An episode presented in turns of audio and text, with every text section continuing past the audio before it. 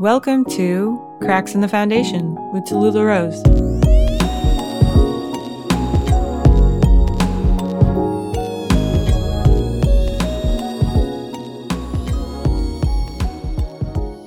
It's okay.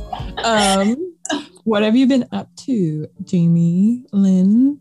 Mm. We can start with that. You've yeah, been yeah. changing a lot. You've been talking about, well, we were talking about the other day how like you felt like you were shifting and trying to talk through your throat more or like your worth centers. We could start with that.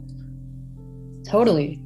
Well, I definitely have this sense that I'm on kind of like this tipping point, mm-hmm. you know, and you have that like sensation where you're kind of on an edge of something. And for me, what that's felt like is I have been building and building and building and committing myself to that building for the past eight months now. And it feels like I'm at this point where I'm starting to see momentum and I'm starting to experience like response from the external world and maybe recognition.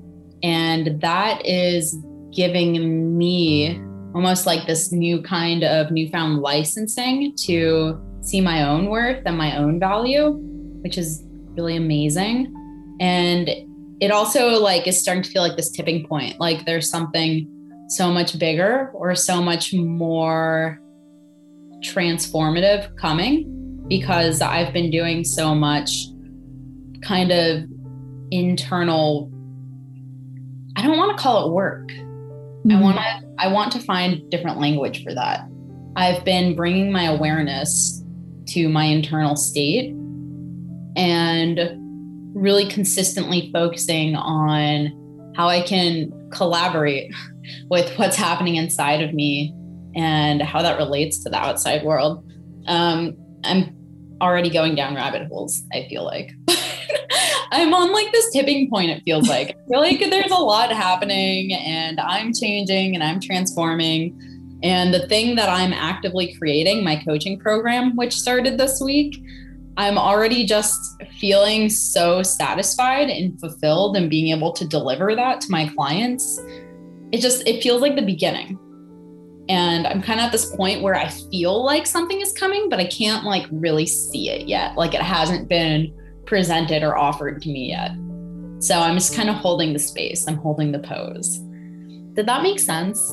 Yeah. Holding the pose. I fully relate. I think one of the things I love about you specifically is that you have this gift of kind of shifting and experimenting in the public eye. Like that's something that really resonates with people. And I think a lot of people respect that about you, is that like you're not afraid to shift in public in a space, um, especially on like social media and creating content and stuff that is such like a simulation kind of game, and you're constantly shifting and kind of pulling people along with you, not dragging, like it's very I'm consensual. But we're going shopping. But through that and the shift in everything, I feel like it's a really interesting thing to see, because I think a lot of us try to pretend that we're so finished um, and like final. And when we create programs such as like what you're creating and coaching and stuff, we assume that you have to be, this is exactly what it's supposed to be. I'm at the top. And coming from a space of you showing up and showing people like, no, this is still progress for me too. I think that's where that power lies for you. So it's very interesting. So I fully understand. Well, I'm an interesting human. You are. uh, thank you. Thank you. That feels really good. Yeah. I like to say that life is truly a practice of refinement over and over again. And there is no finished state, right? So I love your sentiment to experimentation. It's really beautiful to receive that feedback and affirmation, because that's something that is becoming and feeling easier for me to be able to show up in a space like social media, on those platforms, and to be able to share that shifting and that transformation, and just not feeling like I need to stick to these rigid this rigid framework that I kind of set for myself in the past.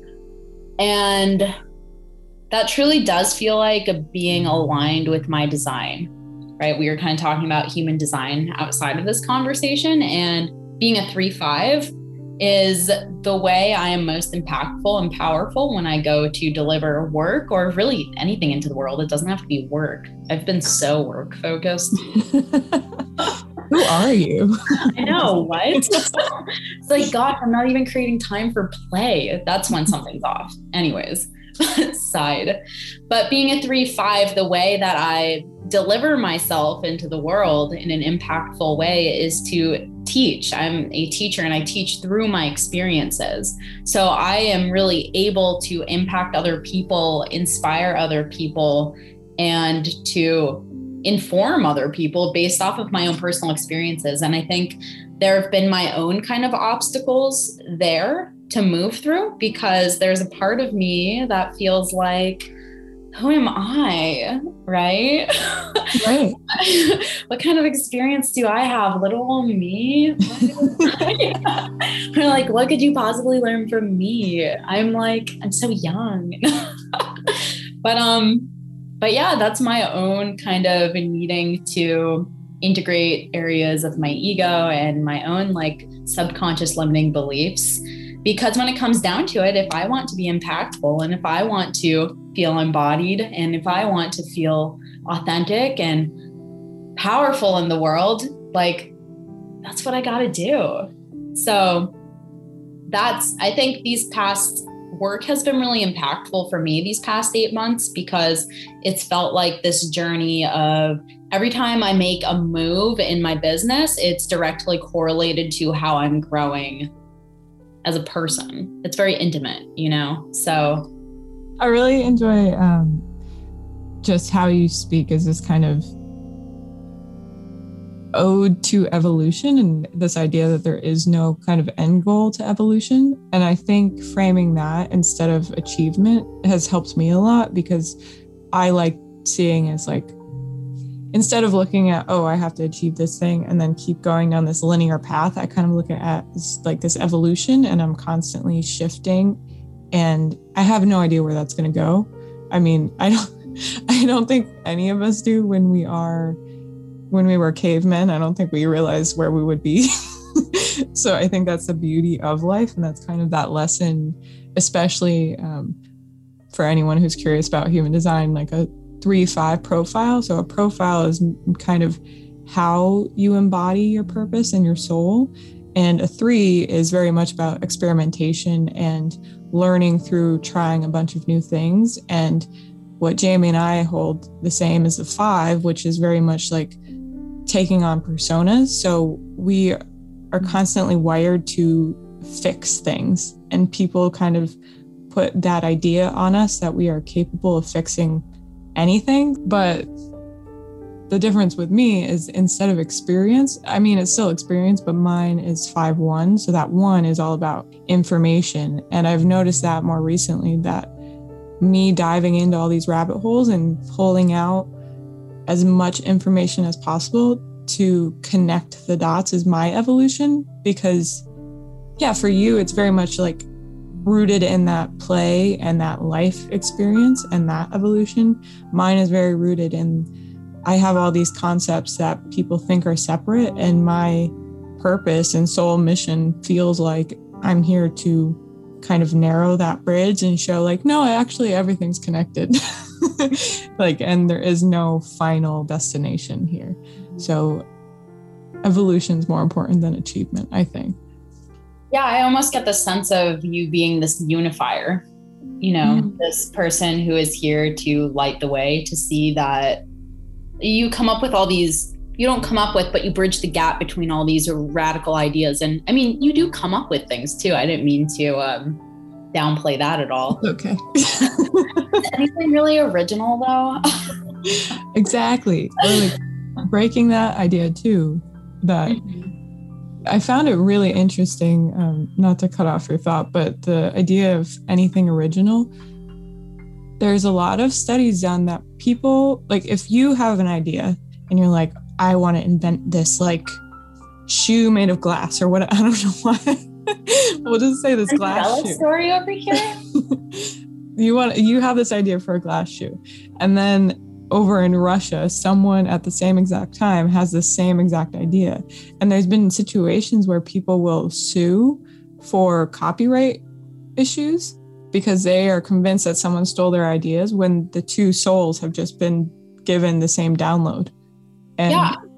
So with that concept of like, there's no original idea, like we're all capable of downloading any idea at any moment. So I don't think it's about being original. I think it's just about being the channel that is unique to yourself. Totally. And I love that you said that. I actually, I don't know if I was listening to a podcast or read it in a book. This was a few years ago, so I don't know who or what to give the credit for, but that was exactly the idea that they were talking about. Honestly, it might've been Brene Brown, um, Possibly. The power of vulnerability. And I just remember whoever it was, was saying that inspiration is like not ours. And when we are in collaboration with inspiration, that's how new ideas, new creativity, innovation is born into the world.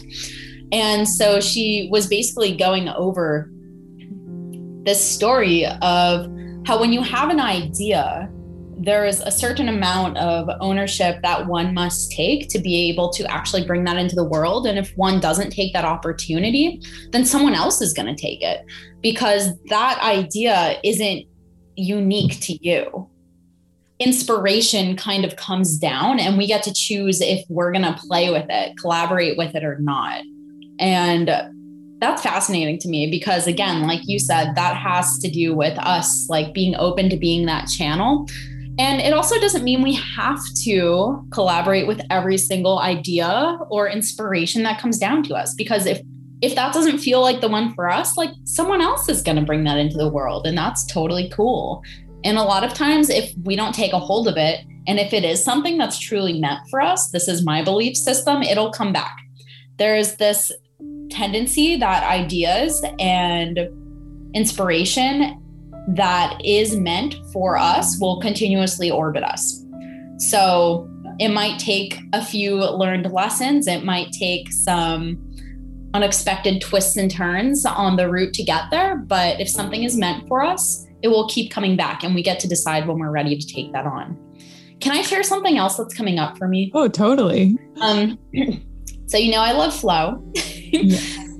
The Hungarian American psychologist who actually coined the term flow, his name is Mihaly Csikszentmihalyi, and he wrote this book called Living with Flow. And he uses this concept he illustrates as psychic energy in the book. And the way he describes psychic energy is optimal focus, deep concentration, deep presence, and collaboration.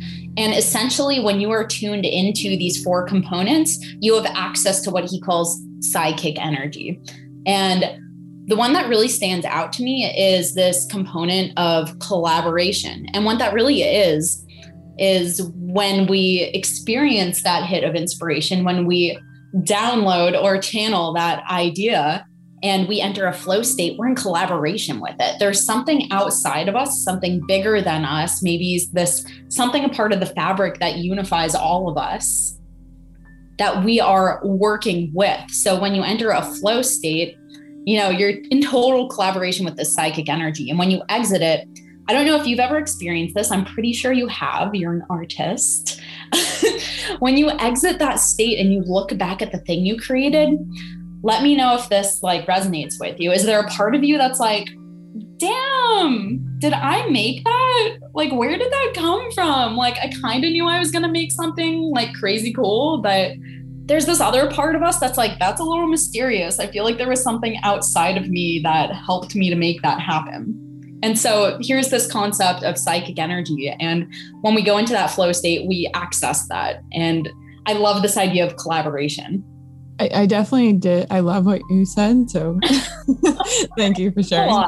um, I've definitely felt that, especially with that um, self-portrait I made recently. Mm-hmm. I had no idea where it was coming from. And I When I was younger and starting art and starting experience creativity and stuff, I would just kind of like try to copy everything I saw, because I had this idea that I was like, there's no way I can come up with ideas. Like, what? I can only copy. Like, that's a talent, I guess. But then once I started opening myself up to being like, okay, well, what do I want to feel in these paintings? Even if there are elements that I am copying, and I put copying in quotes, because once you, same thing with collage, and you love collage, and so I think this will relate, resonate with you, but I've had some people ask me, um, like, at what point is it like not a copyright violation? Because some people make collage art and they're like, okay, but there's some elements that are not mine. And my view of that is it's all about the intention behind it. So if you have all of these elements that you like, like I really love Renaissance sculpture, and you have that one element, as soon as you take it and start creating it in your light and shifting your intention, then it has a completely different purpose of that art. So when you're making collage and stuff, when you're putting all these elements together, yeah, it's not original, like what we've mentioned, but it is very much in collaboration. So you're creating a new channel for that. I, it's not the same or different. It's like somewhere in between those two things, I would say. So fully relate. But with the self-portrait, I did make that. I had this feeling of, okay, I know I want to do this photo that I took of myself. And then I remember texting you while I was doing it. I was like, I don't know where this stupid like door is coming from. What the hell? Why would I do this? And then I just started painting it. And at the end of it, I had this like vision of like, oh, when I meditate, I do guided meditation. So I always go into like where I feel safest, which is this like huge field. There's really tall grass every time. And I always see this ladder. And then, so I painted that. I was like, oh, it's a portal. Like, that's what the self-portrait is. And I didn't realize it until way after the fact that I made it. So yes, fully relate. mm. Mm. Is that so, your sacral making that noise? Just like, probably. This feels oh good. Yeah, I, that was my sound of I'm connecting, I'm relating. And what was coming up for me was when we enter that deep psychic energy, right?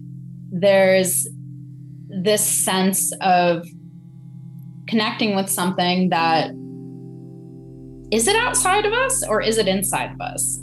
Or is it just like omnipresent, right? Because when we access that state, when we get into that, it's like we we open the door, we enter this portal where it's like, oh, it's not just me. Like, again, there's that component of collaboration. Like, there's something else that we're almost like in this, in this dance with, you know? Mm-hmm. Yeah. And I think with that too, and you're like opening that portal. Um, I think I'm just going to keep using the collage analogy, because not to like discredit anyone that's a collage artist. That's not what I'm trying to do. What I'm saying is something that is so simple, like just putting some photos together and then making it have a new meaning for you. You can do little steps like that, because I think a lot of us get overwhelmed of this idea of like, oh, we have to be so original and come up with something that no one's ever thought of. And I don't think that's what it's about. And that's why I'm really connecting with that collaboration idea, because it only takes a little tweak to create a new message that reaches a new person to create another new message, and then so on and so on. And I think that's the beauty of why everyone's so attracted to podcasts and all of these like quotes and everything, because once someone says one thing, then it kind of triggers a new idea. And I mean, even us, when we're talking and collaborating and things, I mean, I think you feel the same way, but you like, I'll go out and I'll be like, oh, like when she said this, it made me think of this. And now I'm like finding all these points of, no, I don't think what my thought is original, but it's connecting things that wouldn't have been connected otherwise. Mm, mm-hmm. Yeah. Yeah, most certainly. When I, when I make my collage art, it feels like, it just feels calming, honestly. Yeah. And if that's the case, that's totally fine too. Like, you don't have to make something that changes the world. Oh yeah, most certainly. And I think that's really important to point out. Uh, what it also does for me is it connects me to myself, and it feels, it just feels really expressive and soothing. And it feels like I get to be whoever I want to be, especially because in the recent photos I've been making, I've been using it specifically to develop content for my platform. So I'm centering myself in it. And there's something very vulnerable about that for me, because again, it's like, who am I to like show up so much, to show up so big, right? And when I go to like make the collage, something that feels really good and aligned with me is that it kind of takes the focus away from, oh, here I am, here's Jaime as a person. And it becomes about like the image, and it becomes about the collaboration, and it becomes about, like you said, the intention behind the process of creating that image. And so when I go and I post that on my platform, it feels more like I'm taking the center away from myself and making it more about the process, and creating a space where people can relate to that process of collaboration, and people can experience that in a way that might be more meaningful for them. But for me, because I mean, it is like, for me, again, like we were talking about self-worth, right? And that being one of my open centers, that is a space where I, I sell from. And that is a place where I can really like be attractive to people. And even though I'm taking the attention away from here I am showing up, for me, it's about the process. And because it takes me sometimes a few hours to make those images. But for me in that process, when I am just like channeling my creativity and I'm expressing myself, it's in that process where I'm like, I feel so worthy of getting to create this and then getting to share this with people. So it's less about putting it out there and seeing how the world responds, because even though it's for the world, it's for people in the community, it's also for me in the fact that it's about me getting to have that process and me getting to tune into that and me connecting with my inner child is what I feel when I make those. I loved what you were saying when you were talking about this meadow with the tall grass. And I had that, I had that response afterwards where I was like, mm, because I was actually, I was working on an image before we got on this call, and I was literally channeling the same space. And I have Maybe a that's very, where we meet. I think so, because I have a very deep and intimate connection with meadows with tall grasses. And it goes back to this beautiful story that my grandmother told me. And I was thinking about it and reflecting on it when I was creating this image, like I was there. And um, I love this story. I have this like very deep, spiritual, so soul-filled connection with one of my grandmothers, and she passed last year. And so it's kind of been more of something I've been exploring on a more spiritual level, because she's not here in the physical. And she used to tell me this story about when she was a little girl. I don't know, I'm probably like five or six. And I don't remember where her and her family lived, but they lived on this kind of this really small, like modest home. And they had just like acres of meadow that surrounded it. Um, they weren't like in the suburbs or anything. And she used to go out into this meadow and she would just sit there. And there were always wildflowers, and she would just be out there for hours, just like watching the dragonflies and the butterflies flying by, and feeling, she would tell me about feeling the warm sun on her skin. And sometimes she would just wander around and daydream and pick flowers. And she remembered that this one day she picked like this whole bouquet of flowers, and just like such an intimate process of connecting with the space and like being there and just like being a fully embodied child, right? And she went back home that evening and she presented the bouquet of flowers to her mom. And she said, "Mom, I picked these flowers for you." And her mom said to her, "Oh, like, Teddy, thank you so much, but these are for you." And she was like, "What do you mean?" Um, and her mom said, "Those flowers are for you. God planted those flowers so you could experience them. Like, those flowers are God," essentially. And uh, she told me this story as this like old woman remembering this child version of herself. And she explains that as the moment she met God. And that story's just had such a profound impact on me. And so whenever I go into a creation process and I connect with my inner child and I channel that meadow, I just, I feel this like deep universal spiritual connection to like this higher power. And I really do believe that the creative energy inside of us, like, is God, is spirit, is universe, is whatever you want to call it, you know, and collaborating with that energy, picking a bouquet of flowers and experiencing the beauty of it, being in that process, being at peace is that's sanctuary, you know? And so that's sacred. Mm. I have a very similar reaction to you. I feel very mellow today because of what we're talking about. It feels very peaceful. Um, your grandmother is a very awesome woman. Yeah. Hell yeah. Um, I love that story. It, the whole, when you were talking about it, it really hit me where the meadow comes from within me. Um, because I mean, yours, your word is play, my word is pleasure. And I feel like they kind of live in the same realm. So I remember when I was a kid, I was like playing softball or something, or my sister was playing. So I was like just walking around the um, baseball fields and everything, just like having the best time because I really loved looking at all those like little dandelions everywhere.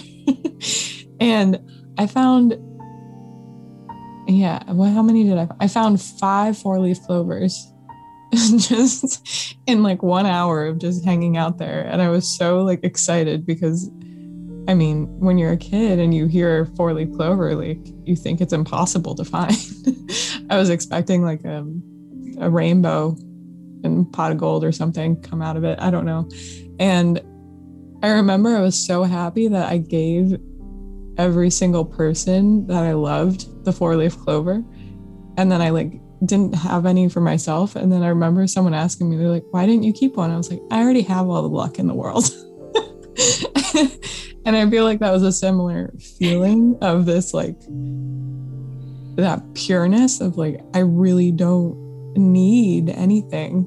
And so I want, it was for me, but I wanted to like spread that as much as possible. So I didn't keep the four-leaf clovers, but I feel like me and your grandma have a similar mindset. Are you saying you're my grandma? I'm not, I'm not not saying. we, no, we've just like gone through this before. Maybe you were my boyfriend in another life. I mean... No, okay. I, I actually have something serious to say though. um, that's amazing. Uh, just this feeling of the pleasure and the play is for us too. And maybe it's for us in the process of mm. discovering and embodying that pleasure and that play. And when we are able to kind of deliver that or gift that into the world, it gets to be for other people, right? Because we have already filled ourselves up and became so resourced in authentically experiencing that pleasure or that play or whatever it might be for you um, in the process of getting there, right? So these images, these creations, these pieces of art, these four-leaf clovers are just a product of us getting to experience our fullness and wholeness. I love that. It really is. And yeah, I, I definitely loved what you were saying about the collage as a kind of creative process and being able to post that for others to enjoy, but it's also your for yourself. And I think a lot of times, especially with like the push of marketing and advertising, we're kind of constantly told that we have to serve everyone else. And I think that video I sent you from Jazz, um, the Moon Mother, she spoke a lot on that, of this, like, it should be for yourself first. Everyone else who gets to enjoy it is a gift for them. So if it's a gift for you already, it doesn't matter what anyone else says about it. And that can sound kind of selfish and stuff, but like in its essence, that's what it is. Like, you are creating not a brand, you're not creating a service, you're creating an essence of, this is a feeling and this is my container for developing that feeling, that if you decide you want it, it's there for you. And I think that's why Instagram is so like yummy for me, is because I have this page that I get to create. And I just went through and just kind of like got rid of almost all of my posts, because I'm like, I don't want this energy anymore. I want to create a whole new energy. And whoever goes to that page gets to feel the same way I felt creating it and what I was thinking. So I think we have a very similar mindset right now of what we're kind of doing. Yeah. And I think taking the shame or shadow away from curation is what's coming up for me, and seeing like curation is just another expression of getting to be creative and getting to be a shapeshifter and getting to transform and giving license and giving permission to other people to do the same. Right? Because we are always shifting and changing. And I, I love that talk that you sent me from Jess. I watched, but I, I listened to the whole thing while I was making dinner. It was very nice. And uh, yeah, I just believe if we can experience the fullness of who we are, if, if we can allow that to be so concentrated and just like, like you said, so yummy and so juicy for us, then everyone else who gets to experience it, it's really just like, they get to draft off our waves, you know? And I think that's something that we get to, we get to do. It doesn't have to be like selfish, right? It's, if we are truly experiencing our gifts, then we get to radiate that. We get to amplify that. And that's how we show up stronger, more expressive, more powerful, so that more people can draft off of our waves. And when other people get to draft off our waves, it gives them the licensing, the permission to do that for themselves. We don't want other people to be like us, but if we can inspire and provoke something in them based off of the radiance, the fullness that we share, then fuck yeah, right? Our life is art.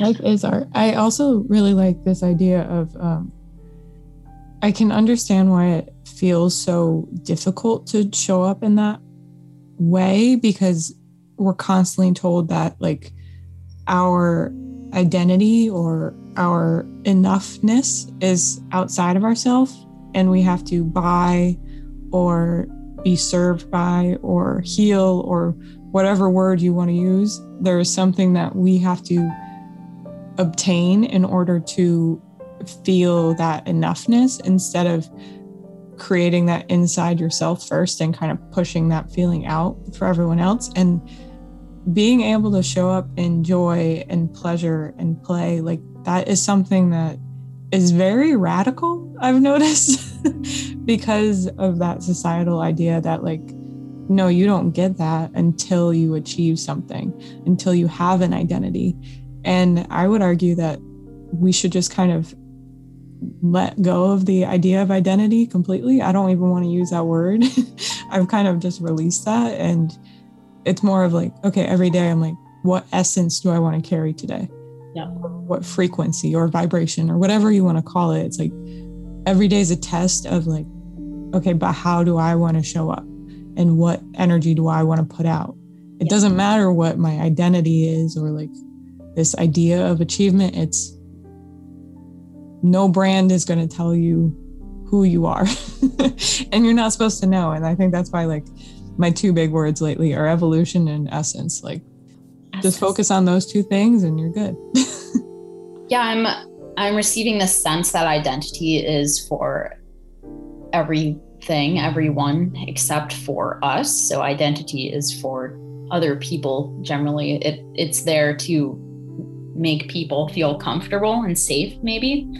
Um, I've really been, and maybe this relates to how you're feeling, I've been really into archetypes these past few months, and maybe seeing that as a replacement for identity. I see like archetypes as different forms or channels of energy I feel drawn to tune into at any moment. And generally there's like a big three or four on any given day, week, or even month that I'm like, I've really been like in that archetype vibe.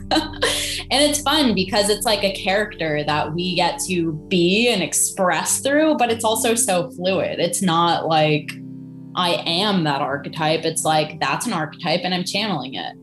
And, um, okay. I just, I kind of want to skip around here because you mentioned essence and what was the other word? Evolution. Evolution. Can you talk about that? I'm curious to hear more about what that is for you and what that, how that's been showing up. Yeah. Um, hmm. Starting with essence, for a really long time, I'm, like I said, like information is power for me. So I constantly go down rabbit holes and try to find like these little connections. And I've always been someone that is very much different depending on my environments. So an environment, I don't mean like specific place. I mean, anything from like just hot, cold, people that I'm around, like anything. Change. Even if I'm in different clothing, I consider clothing an environment that you're kind of creating for yourself. Um, and I kept trying to find like, okay, people keep telling me I'm all these things. Like I would constantly get told like, oh, you're an artist, you're this, like, that's what you have to do. Oh, you're really good at math. You should have gone to school for math. You should have like done X, Y, Z, been an architect, been, I don't know, a scientist. Like I had so many, like I laid it all out once of everything I've been told that I am. And I realized I'm like, I don't want any of it. Like I didn't ask for any of it. And I noticed that people will come to me and start saying like, oh, you're so good at this. Teach me this, fix this problem. And one of the main things, kind of my breaking point, was I had so many people um, coming to me with their relationship problems.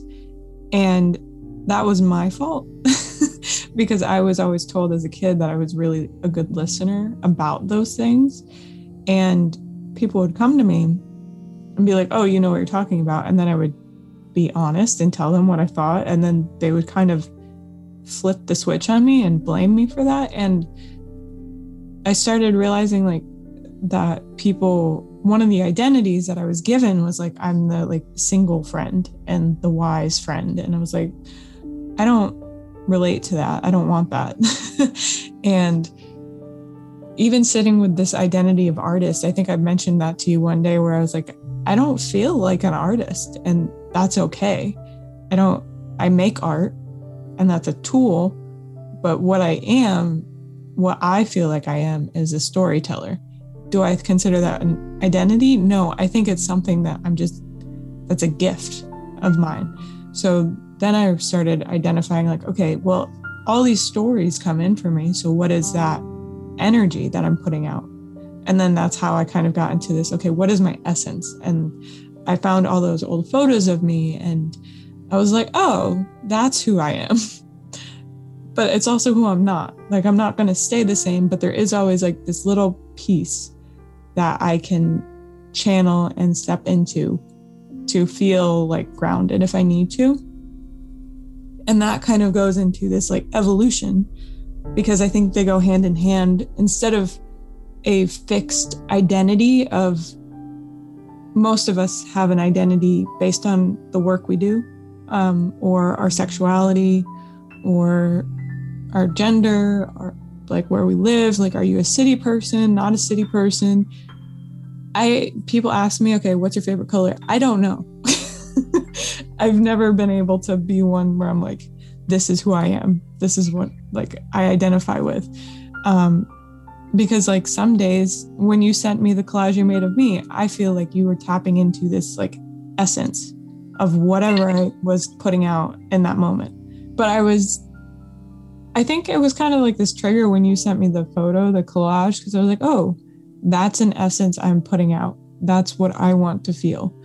Um, so how do I cultivate more of that? And then with the evolution aspect, that is, you never have to stay the same. And having these identities, I think, is a real misstep for us because they didn't exist before. Like, sexuality wasn't a thing. Um, if you feel like you want to identify, to feel grounded, fully relate to that. But there is no like fixed, I am this. And if I tell people like my sexuality and stuff, then it's turns into like, well, you're just going through a phase, or like, that's not who you are, blah, blah, blah. And I'm like, it doesn't have to be who I am. Like, it doesn't, it really doesn't matter. And you, if you, if you came to me and you were like, yeah, I'm fully straight, like that's my identity, I'd be like, okay. And then like two months later, you tell me that you're bisexual, I'd be like, okay. You don't have to stay the same, is what my point of evolution is.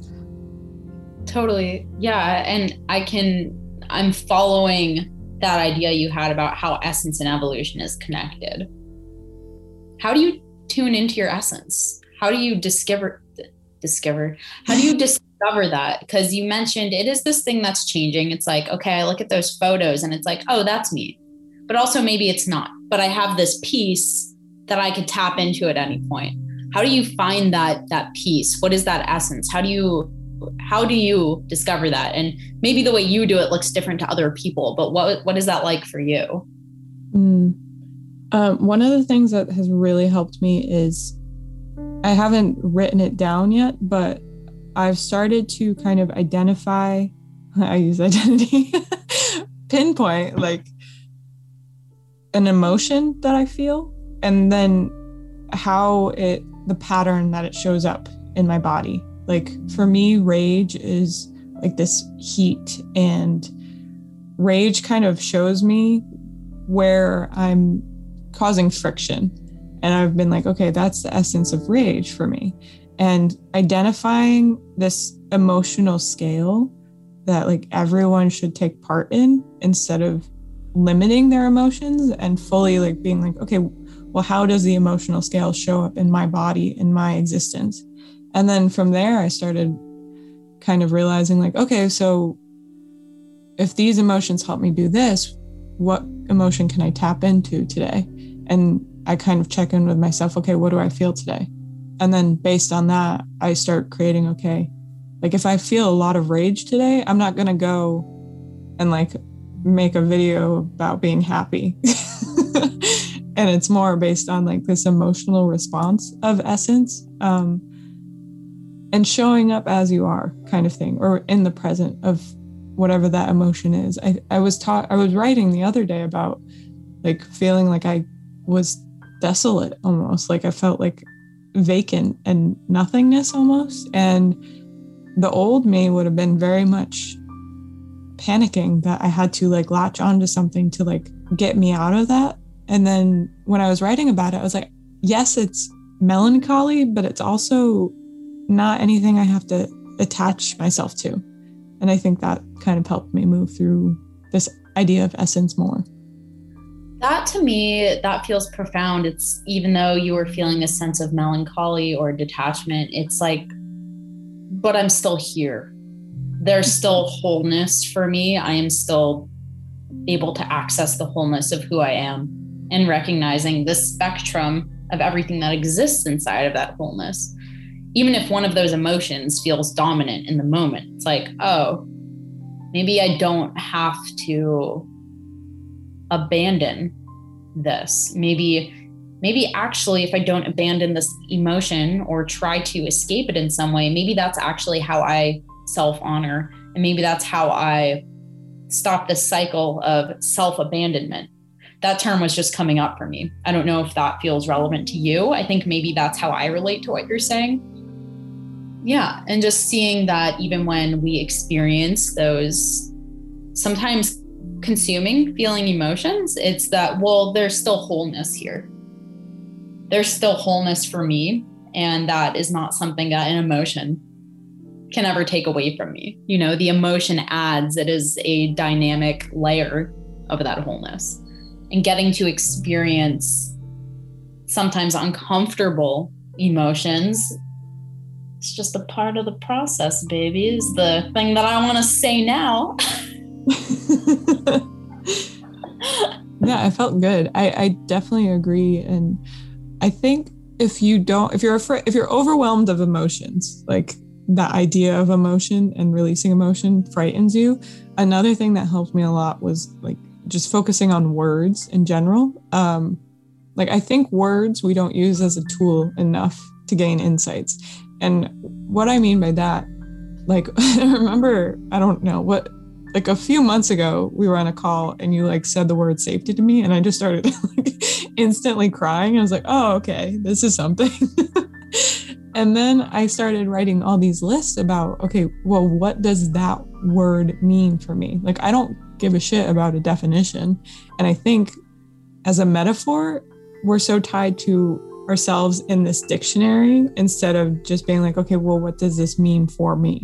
So like, what does your essence mean for you, rather than looking that up in the dictionary of like, oh, there's Deanna Infeld. What, what's my definition? There isn't one. So for safety, I wrote all of these things of like, okay, what feels like safety to me? And then once I started tapping into those, okay, I can do this to feel safe. I can do this. And then pleasure, what does that feel like for me?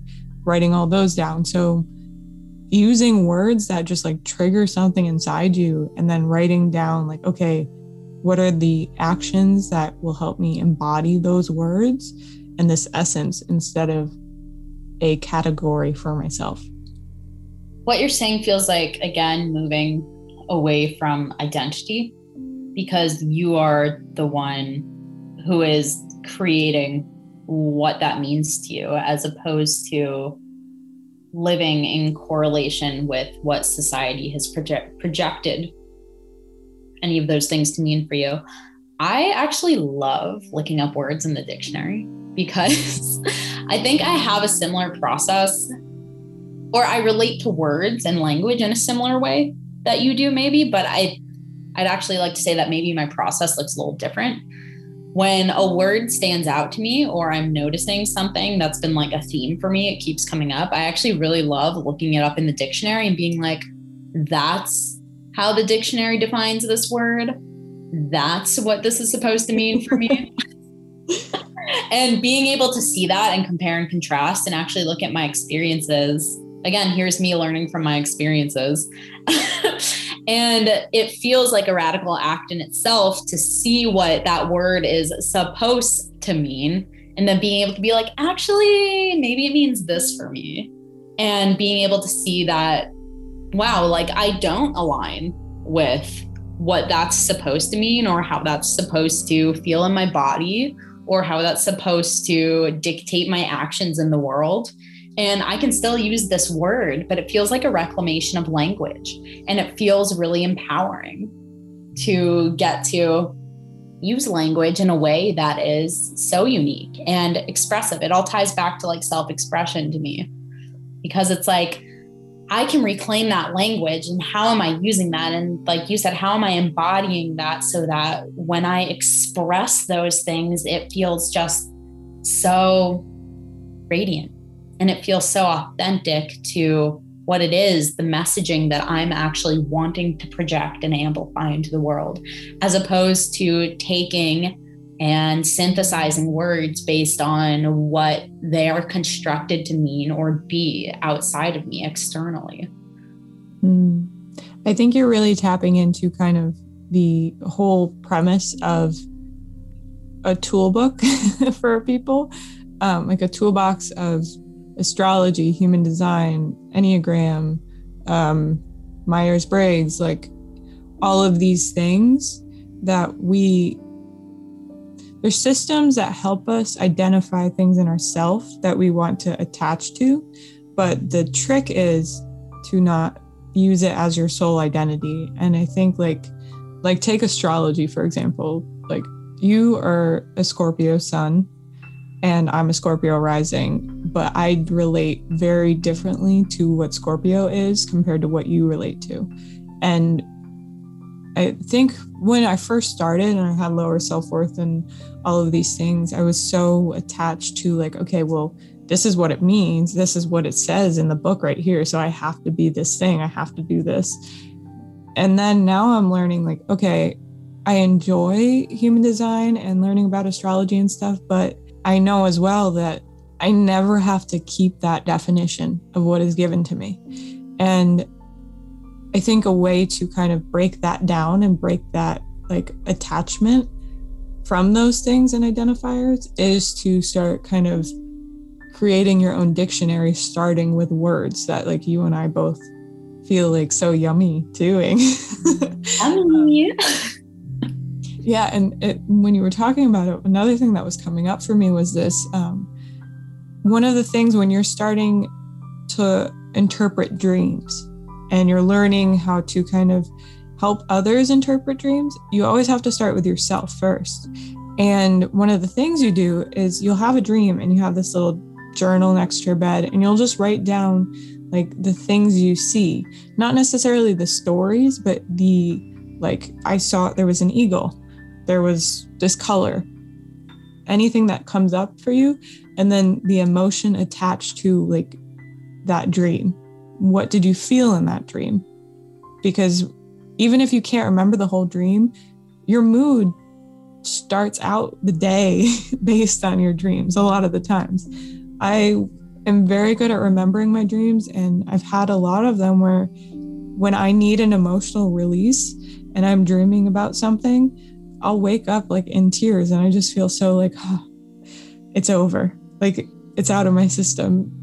So I think like one of, long story short, my takeaway for this is like maybe start creating your own dictionary or your own rule book of like, okay, how do I tap into my essence and write down like these words that keep coming up for you?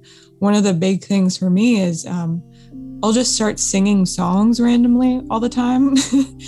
And I have no idea where, why they pop in my head. They can be songs from like years and years ago. I haven't heard them. And then all of a sudden it comes into my mind. And then I start realizing like, oh, there's a phrase in this song that resonates really well with me right now in whatever I feel. And then I'll look up the lyrics and I'm like, oh, this is what it means for me. And then I write them down and start, and I just keep singing it until it like moves through my body. And you do that really well with like dance and things, like this movement, this flow. Um, so identifying that flow and how things show up for yourself is kind of how to start lessening this identity and moving more into like this essence, I would say. Mm-hmm. Mm, yeah, it's fluid. And maybe maybe it's a feeling we return to, right? How do you actually really color and illustrate a feeling? It's always different. But maybe our essence is the way we relate to ourselves. And that looks different. Maybe it even feels different on any given day. But when we relate to ourselves, that, that to me is a sense of coming home and coming back. And it feels like, it feels like something to return to. I mean, I like right sitting here, I literally have the card you sent me of like an alpaca that's smiling, looking a rainbow. And I was like, that feels like me. I don't, I can't describe it, but it feels like me. And I really I think, felt you when I saw that card. And I think that's the little pieces that we can hold on to.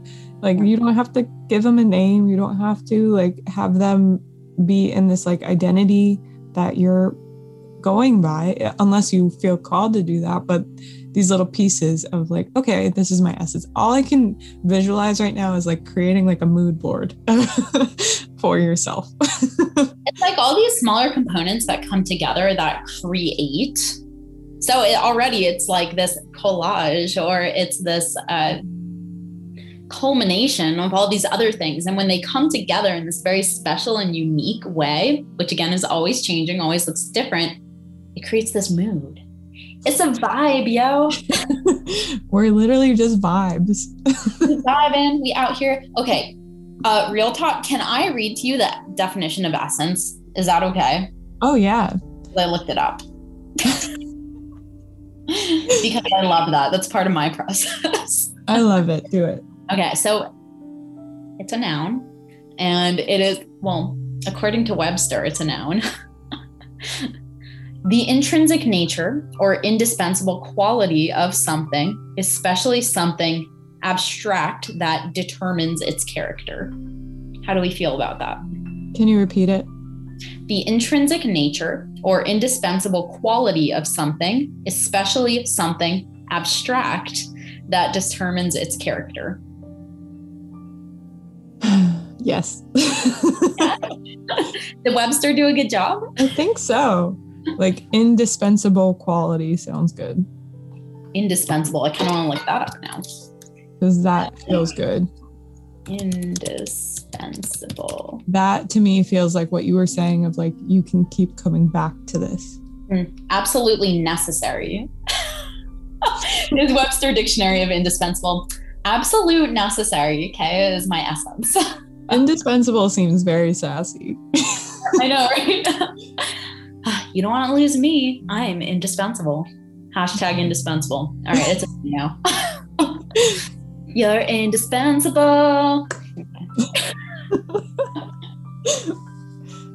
That can be the five five five energy we were saying. We were going to write a song for that. five five five panda, you're indispensable.